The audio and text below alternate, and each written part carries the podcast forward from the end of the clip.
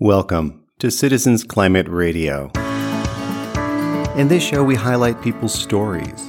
We celebrate your successes, and together we share strategies for talking about climate change. I'm your host, Peterson Toscano. Welcome to episode 63 of Citizens Climate Radio, a project of Citizens Climate Education. This episode is airing on Friday, August 27th, 2021. Later in the show, you will hear good news out of the U.S. state of Utah. A group of Republican members of Congress have spoken out about the need to address climate change. And in the Art House, well, actually, most of today's show is the Art House. We're going to take a deep dive into arts and climate change. You will meet Claude Schryer, the host of the Conscient podcast Claude is a master sound designer, so he can take a standard interview about art and climate change and morph it into a piece of art. But first, let's go to the theater. To be in a space with live theater, something magical happens. And this is why I love climate change theater action. It places well scripted short plays about climate change into the hands of everyday people who may have never done theater in their lives. With a script and a role, the players dive into new worlds. Chantal Bilodeau, a Canadian born playwright, along with other colleagues, developed the idea. In 2015, four of us came together and created Climate Change Theater Action, we felt like there needed to be more stories told about the climate. The concept of a, of a theater action already existed. It was something that Caridad Svich founded some years ago, asking playwrights to write short script around a social issue and then mobilizing the theater community to present these scripts in different location. So we took that concept in 2015, we adapted it a little bit, and then since then it has grown. We commissioned 50 playwrights from around the world to make sure that all the inhabited continents are represented.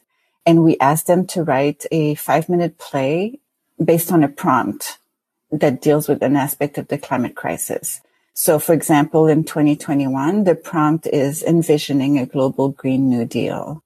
So we end up with this collection of 50 plays. We make the collection available to anyone who wants to organize an event in their community within a, a time window that is in the fall. So again, in 2021, it's between September 19th and December 18th.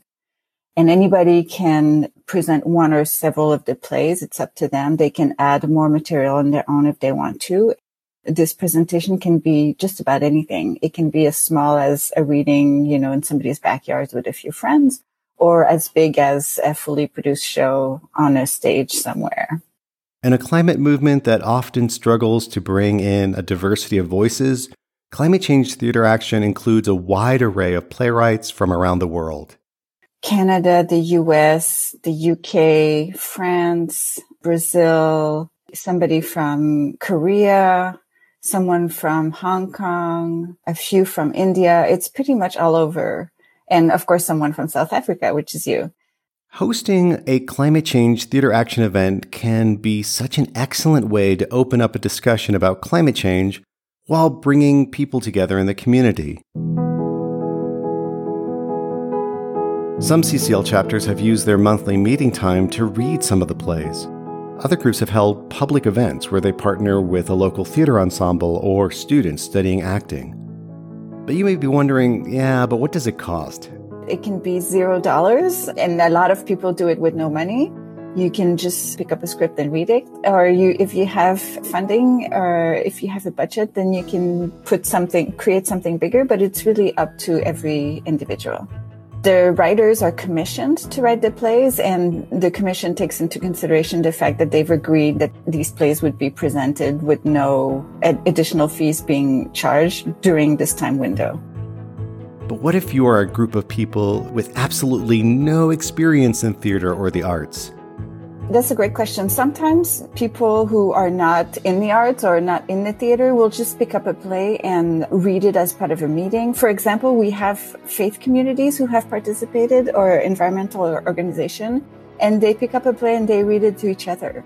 Or if they have a meeting, you know, with a large group of people, they might use one of the plays as an opener to the meeting or to illustrate something they're talking about. It doesn't have to be performative in the way that, you know, you, you need to have experts put on the play. It can be just anybody reading it as part of a bigger event. To find out more, people can go to our website, which is climatechangetheateraction.com and theater spelled R-E, not E-R. On the website, it lists what is expected from collaborators. It's, it's very simple. Essentially, they have to present at least one play from the collection in between the dates that I mentioned, September and December 2021. And then they email us. We send them the plays. They can read through the collection and then they choose something they like. Once they've made their choice, we then just ask them for information about what they're going to do so we can keep track and help publicize it. And if you're in Canada, you can even get some funding to put towards your event. Canada Council for the Arts, and we're able to offer micro grants to Canadian artists who want to put up an event. And these micro grants are just uh, especially to help either individuals or small groups who wouldn't be able to do it otherwise. It's the first time we're able to do this this year, but we're hoping that additional funding as the project continue to evolve, we'd be able to do it for more countries or to open it at large. But there's any Canadians listening, again, go to the website, climatechangetheateraction.com, and there's some information about how to apply for the micro grant. What makes this year's Climate Change Theater Action especially meaningful is that most of the plays consider what success will look like. They envision a livable world of possibilities. For climate advocates, it is essential to hold on to these types of visions. They reveal what we are fighting for. Chantal put me in touch with another climate change theater action playwright based in Cambridge, England. Zoe Svendsen. Oh, I say I make theatre, although actually over over time that sort of the definition of what theatre might be kind of bleeds out into video installations, multiple conversations. I make work that's very much about participation, but not just for the sake of it, but more to set up conversations and open up different kinds of spaces for experiencing the aesthetic. I didn't become interested in, in climate crisis, particularly because of a background in environmentalism or activism around that kind of thing, or, or um, even a personal sort of deep engagement with nature. I mean, that's actually changed. In fact, it took the pandemic in a way, like I think for many people, for that to change for me. But I am really interested in like why as humans we screw our lives up so badly. so when I, when I found out about what climate change was doing, and particularly about the two degree tipping point, I was just like, what? Like, are we crazy? we, we just take you know, our way of life. I mean, when I say our, I mean you know mine in the Western culture. Zoe's short play, Love Out of Ruins, is unique among the 50 plays in that she invites the players to individualize the script it's a kind of life project called Love Letters to a Livable Future. Each of these pieces of work has kind of been thinking about how we imagine the world that we could be in if these extraordinary brilliant ideas that are out there for transformation actually really happened. Because often you hear about these amazing visions and it sounds great, but you can't quite imagine yourself in it. And we were thinking, well, what would it be actually like if we, we lived in cultures of planetary flourishing?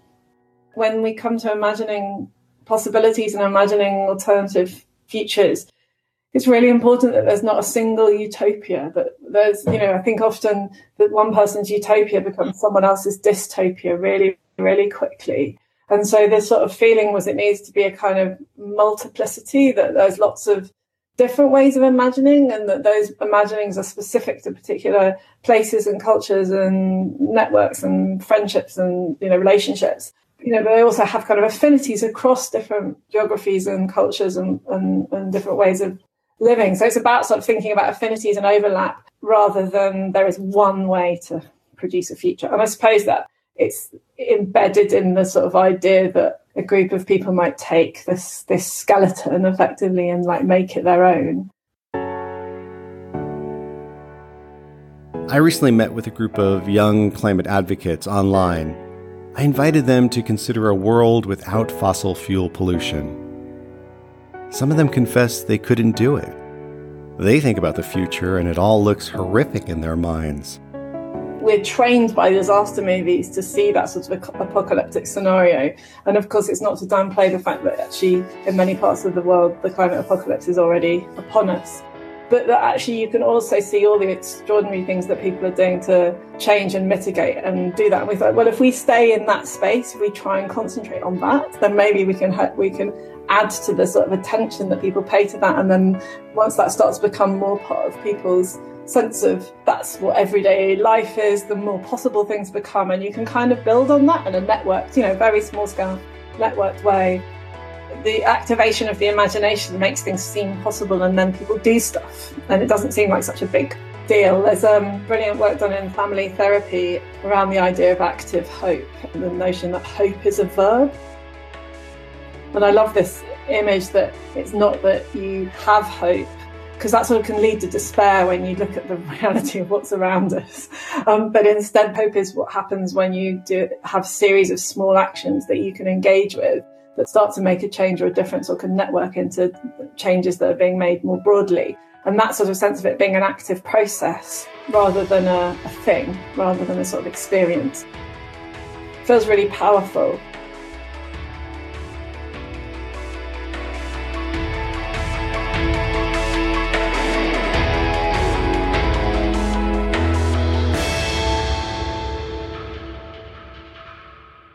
Help us engage our imagination, Zoe has created a play where we get to decide many of the details in it.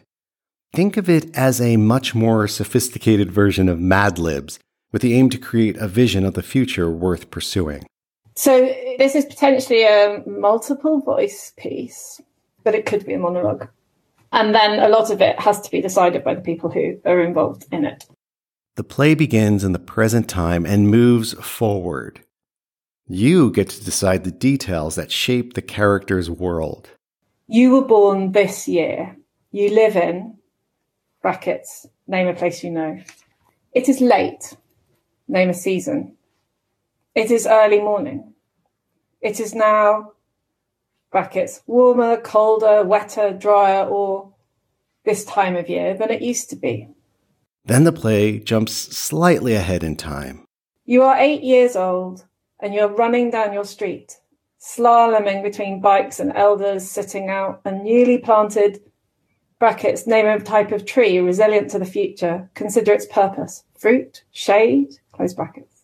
You're late for school, which today is at the brackets, name an unlikely but brilliant site for teaching kids by example, rather than in a classroom. For example, in a library for literacy or even a publishing house, in a bank for maths or a grocery store, a fashion house for drawing, a farm for biology or ecology.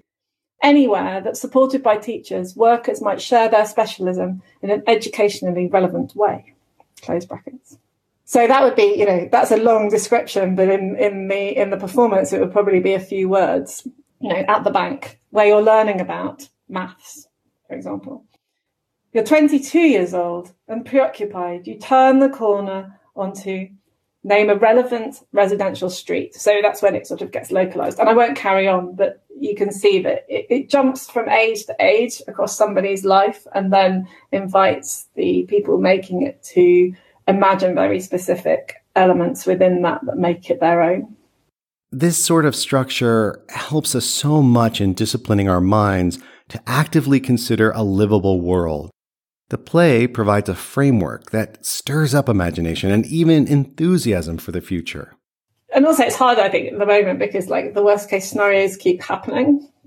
So it's more and more effort to keep holding this space of imagining and, and, and opening, yeah, opening yourself. It's kind of vulnerable, makes you vulnerable to opening yourself to the future in a positive way, I think. You can read Love Out of Ruins by Zoe Svendsen at one of your events. In fact, having a group of friends, students, or climate advocates sit and fill in the lines can be a mind and heart expanding activity. Then you can share the results at a climate change theater action event you host and read some of the plays by the 49 other playwrights from around the world. Learn more about how you can get your hands on these plays and host your own event. Visit climatechangetheateraction.com. That's climatechangetheateraction.com.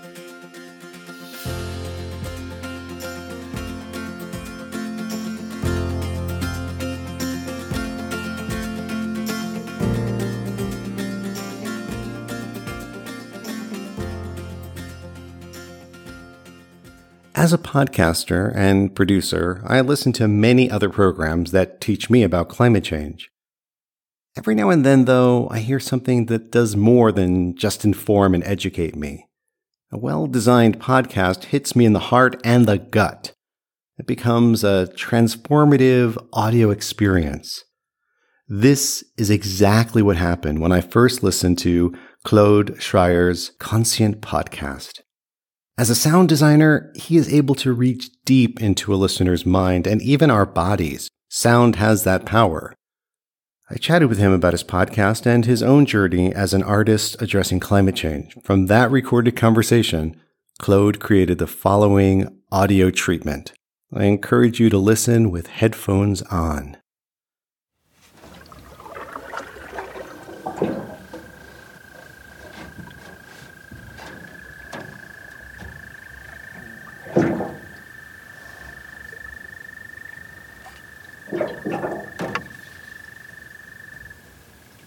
Welcome to the Conscient Podcast. My name is Claude Schryer. I live in Ottawa, and I was born in Ottawa, though I lived in many other places, but uh, Ottawa, the capital of Canada.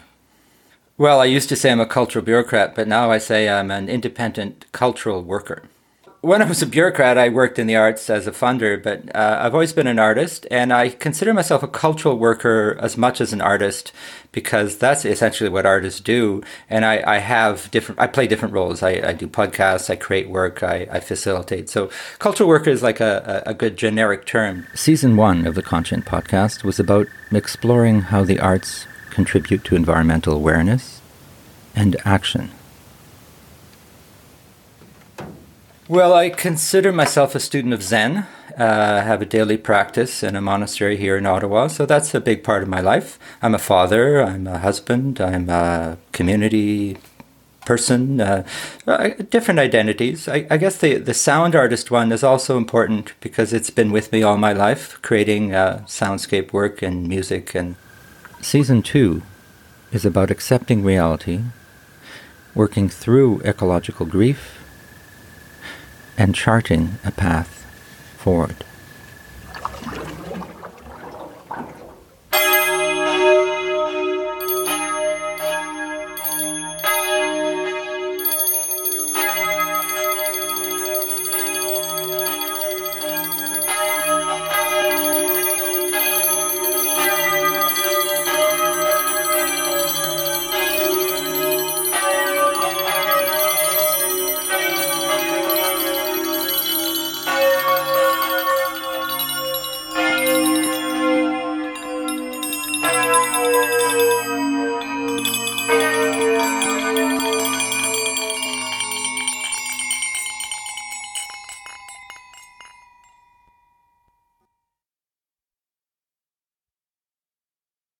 I, all those identities get layered, and I, I never put them in a hierarchy, but they always feed off of each other, and you know, family, art, culture, those kinds of things are important to me.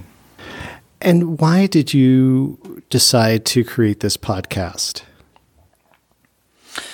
That's a good question. It goes back to a conversation I had with my then 17 year old daughter who uh, wanted to know, have my advice on what to study at university. And I said, Well, you can study whatever you want. She said, Yeah, but we have a climate crisis, if not emergency. Uh, what should I do? And I said, Well, do what you want.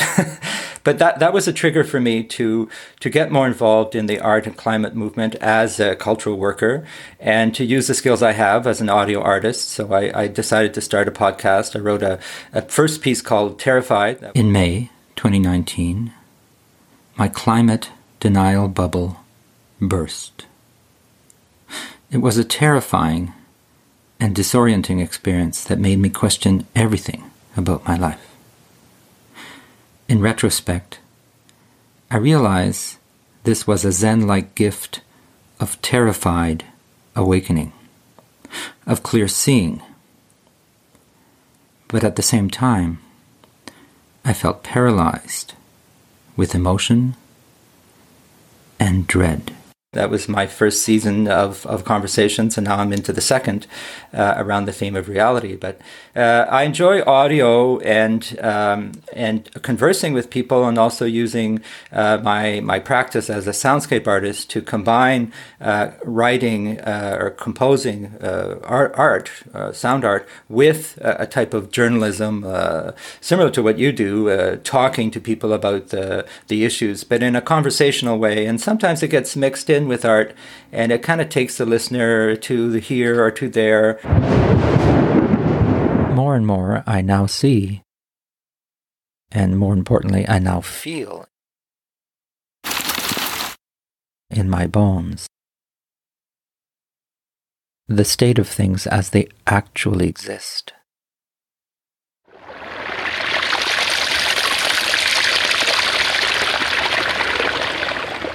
Without social filters or unsustainable stories. Because a lot of a lot of information is is uh, transmitted through soundscapes, through uh, field recordings, as opposed to ideas and words. And I, I, learned that in Zen Buddhism that our thoughts are not as important as we think they are, but what we experience, what we feel, what we uh, what we actually uh, uh, the sensations that we, we have in day to day life are really our lives, as opposed to only our thoughts. And from the start of this podcast the first season and now in the second season, what have you learned about climate change and what have you learned about yourself? Well, it was. It's really all about uh, a learning journey, and so it's been tremendously helpful. I, have tried to talk to as many different people as possible. Um, I've learned a lot of technical information, um, and uh, doing this reality piece, I, have tried to uh, talk to people that uh, I don't know or I, uh, that I need to know more about their work. So about, for instance, eco grief, I know a lot more. I, I've had um, exchanges with Jennifer Atkinson in the U.S. and, and other experts who have been really helpful.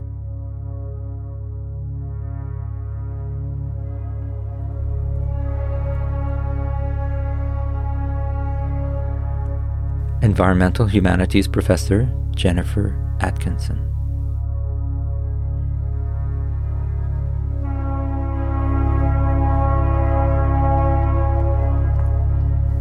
Eco anxiety and climate grief are sometimes framed as disorders.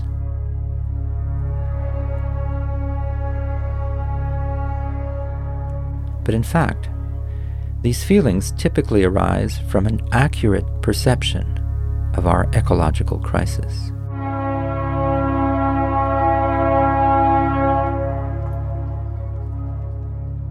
It may be more appropriate to identify eco anxiety as a moral emotion, a sign of compassion, attachment to life, and desire for justice.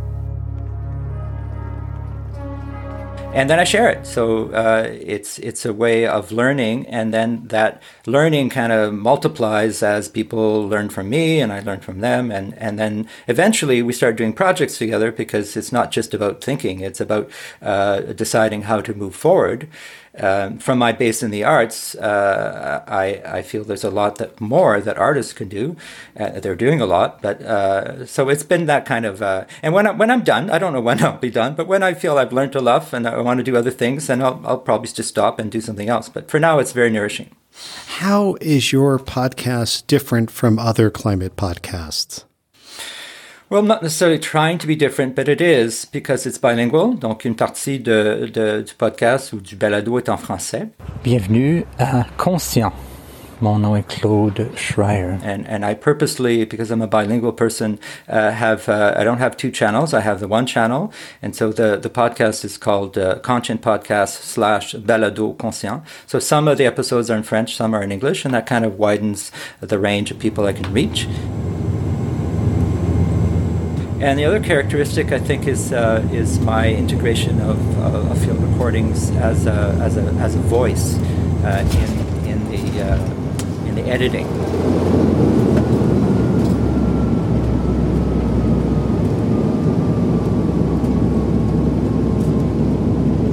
I don't know how original that is, but that's that's what I want to do is is have the freedom to to really do the podcast the way I, I would like to listen to sound and to, to radio. If I was driving, what would I want to hear? And I, I like a lot of silence.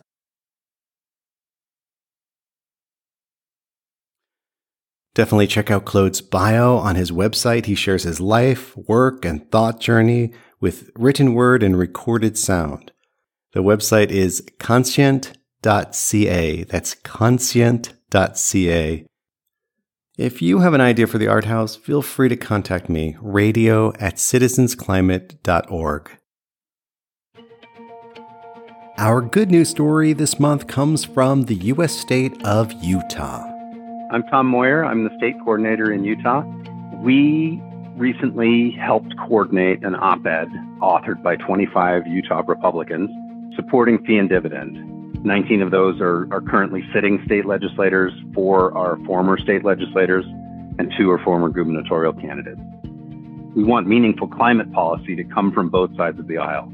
We want this to be bipartisan, we want it to be durable, and we feel like a carbon fee and dividend really fits in with conservative values and can come from people in the Republican Party following their values.